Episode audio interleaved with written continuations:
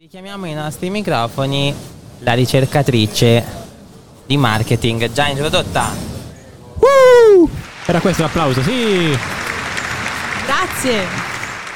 Tornando anche all'ambito progetti, no? Ok. Ecco, proprio metaverso, parola metaverso, che porte ci apre? Per cosa Allora. stiamo lavorando sul metaverso nel Dipartimento di Economia? Stiamo lavorando. Io ho scoperto con mia enorme sorpresa che uno degli imprenditori italiani, ma anche internazionali se vogliamo, più attivo nel metaverso è Achille Lauro. E ci sono rimasta così.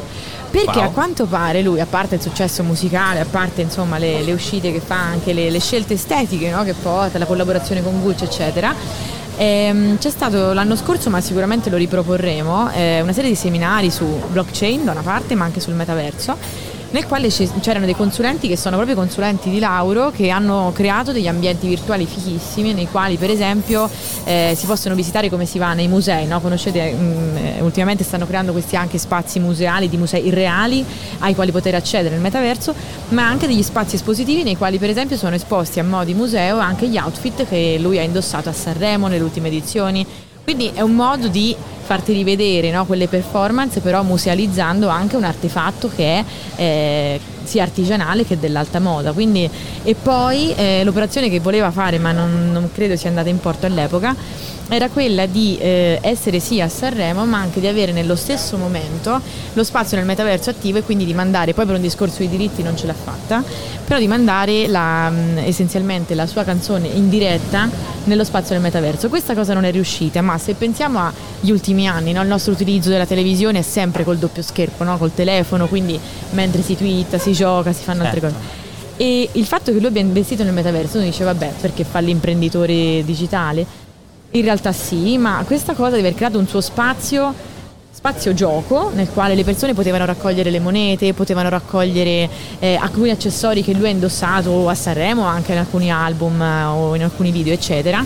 Quindi raccogliendo tutti questi manufatti, questi elementi nel gioco si acquisiscono punti e uno direbbe vabbè è un gioco come un altro, nel metaverso ce ne sono tanti, c'è lo spazio Vans, ci sono tantissimi posti, no? Spazio Vans tra l'altro è molto carino perché non puoi, cioè c'hai il tuo pupino che fa delle cose ma fa anche i trick con lo skate, quindi questa cosa è super carina.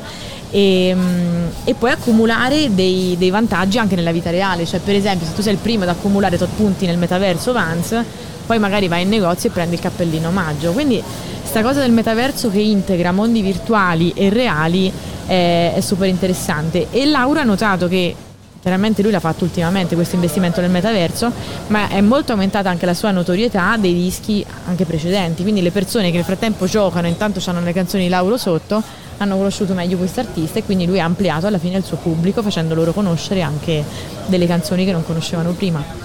Qua torniamo al marketing, quindi metaverso sì. come nuovo canale per eh, creare valore economico e anche non. E anche esperienze, perché alla fine se ci pensiamo, no? Cioè, magari ai nostri nonni poteva far bello, far figo andare al ristorante. Noi quanto spesso andiamo al ristorante, ma noi andiamo a mangiare magari la, la pizza gourmet, cioè noi cerchiamo come consumatori di un mercato diverso, più complesso, più ricco, cerchiamo delle esperienze che siano uniche, che ci diano delle emozioni.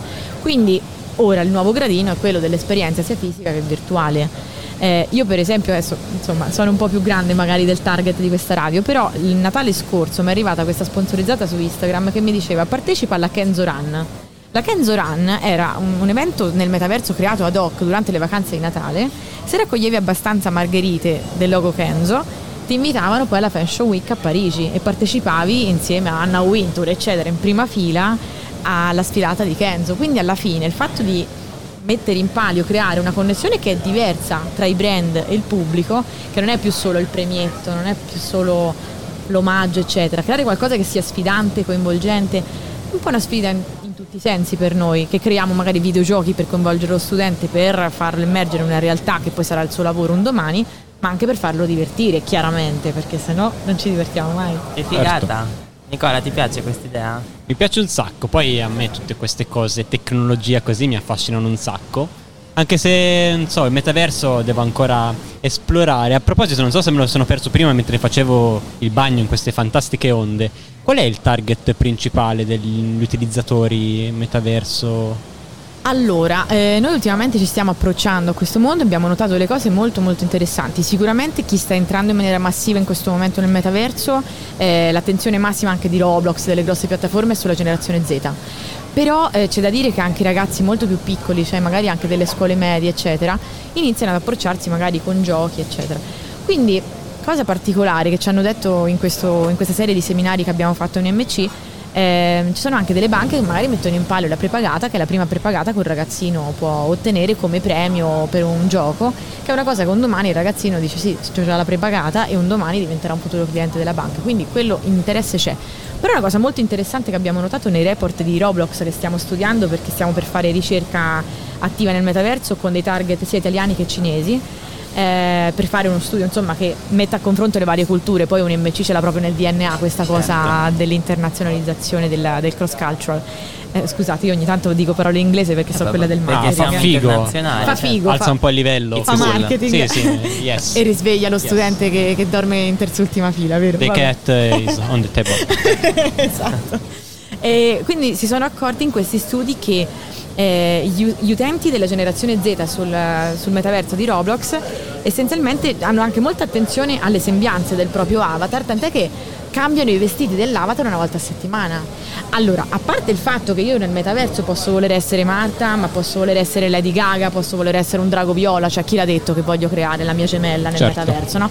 Potrei anche averne tanti, però la cosa interessante è proprio questa cosa delle sembianze e dell'abbigliamento. Le case di moda poi sono molto innovativi da questo punto di vista, sono state tra le prime. Uno, ad avere le risorse, due, ad investire nel metaverso. Gucci ha un ufficio con 30 persone dentro che si occupa solo di metaverso chiaramente non rilasciano interviste, noi ci abbiamo provato, però giustamente hanno un segreto industriale, stanno oh, comunque sulla cresta dell'onda su questo tipo di cosa e, e perciò insomma tendono anche a tutelare la, la loro innovatività.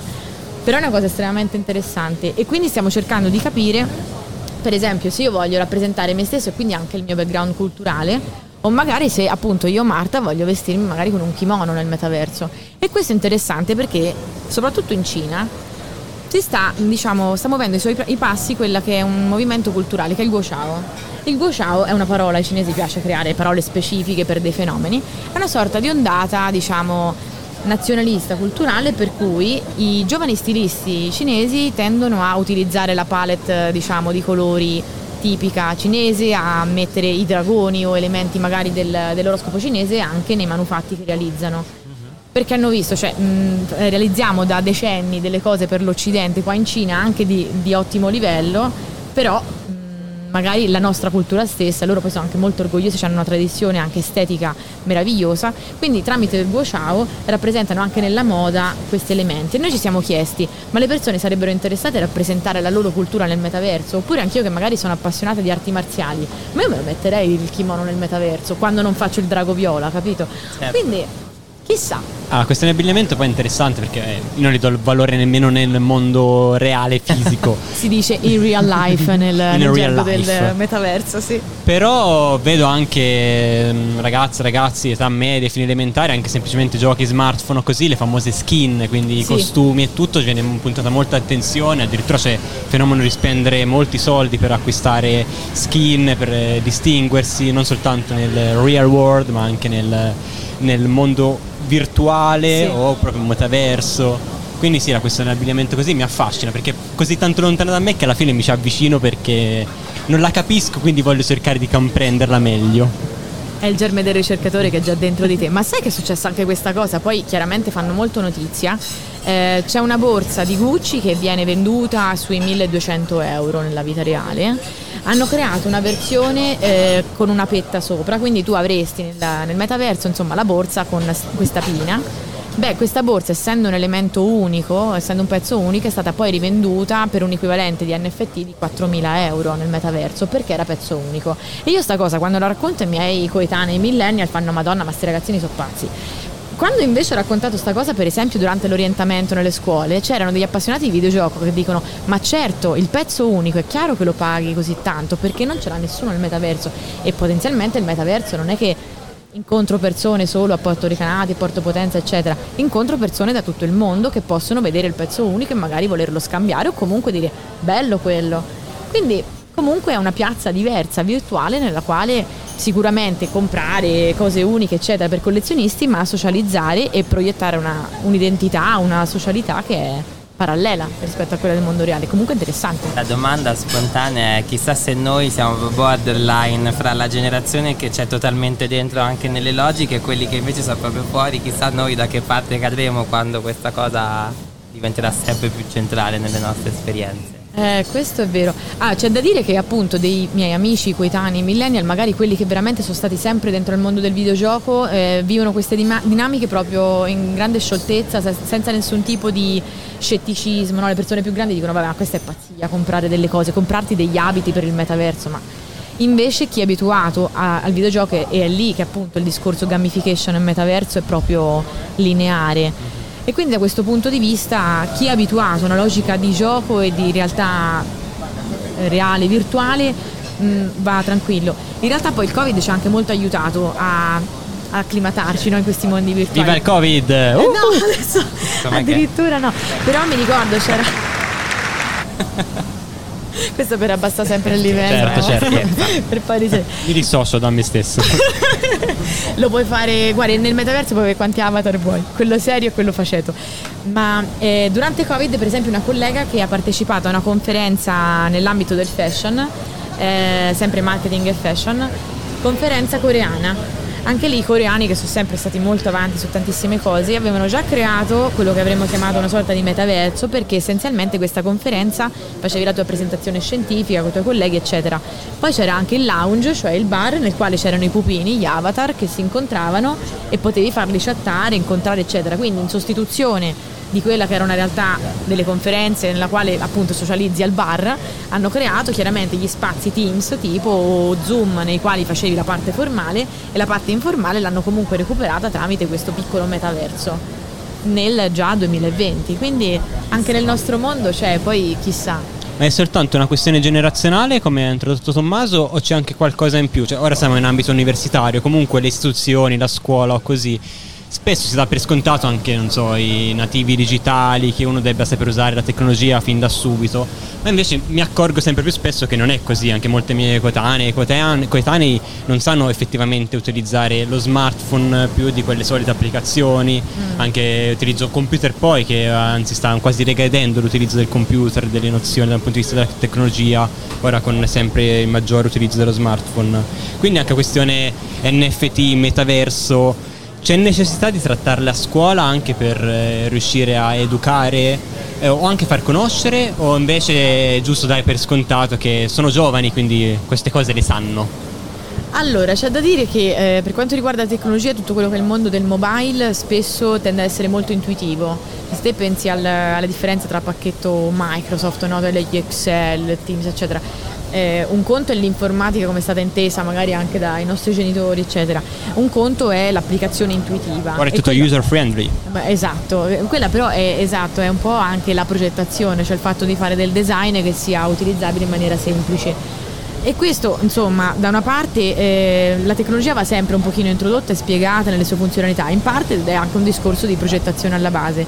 C'è da dire però ehm, sicuramente ecco, delle cose vanno introdotte, su delle altre, insomma, magari sugli NFT, eccetera, sul discorso financiario, sono più esperti i miei colleghi del, del dipartimento che sono schidatissimi su questa cosa, eh, però mi dicono, da quello che sembra dalle statistiche, che eh, tendenzialmente l'investitore giovane è un investitore che si informa molto e che fa anche degli investimenti innovativi rispetto ai buoni del tesoro che tutti avete o che i vostri genitori hanno, eccetera.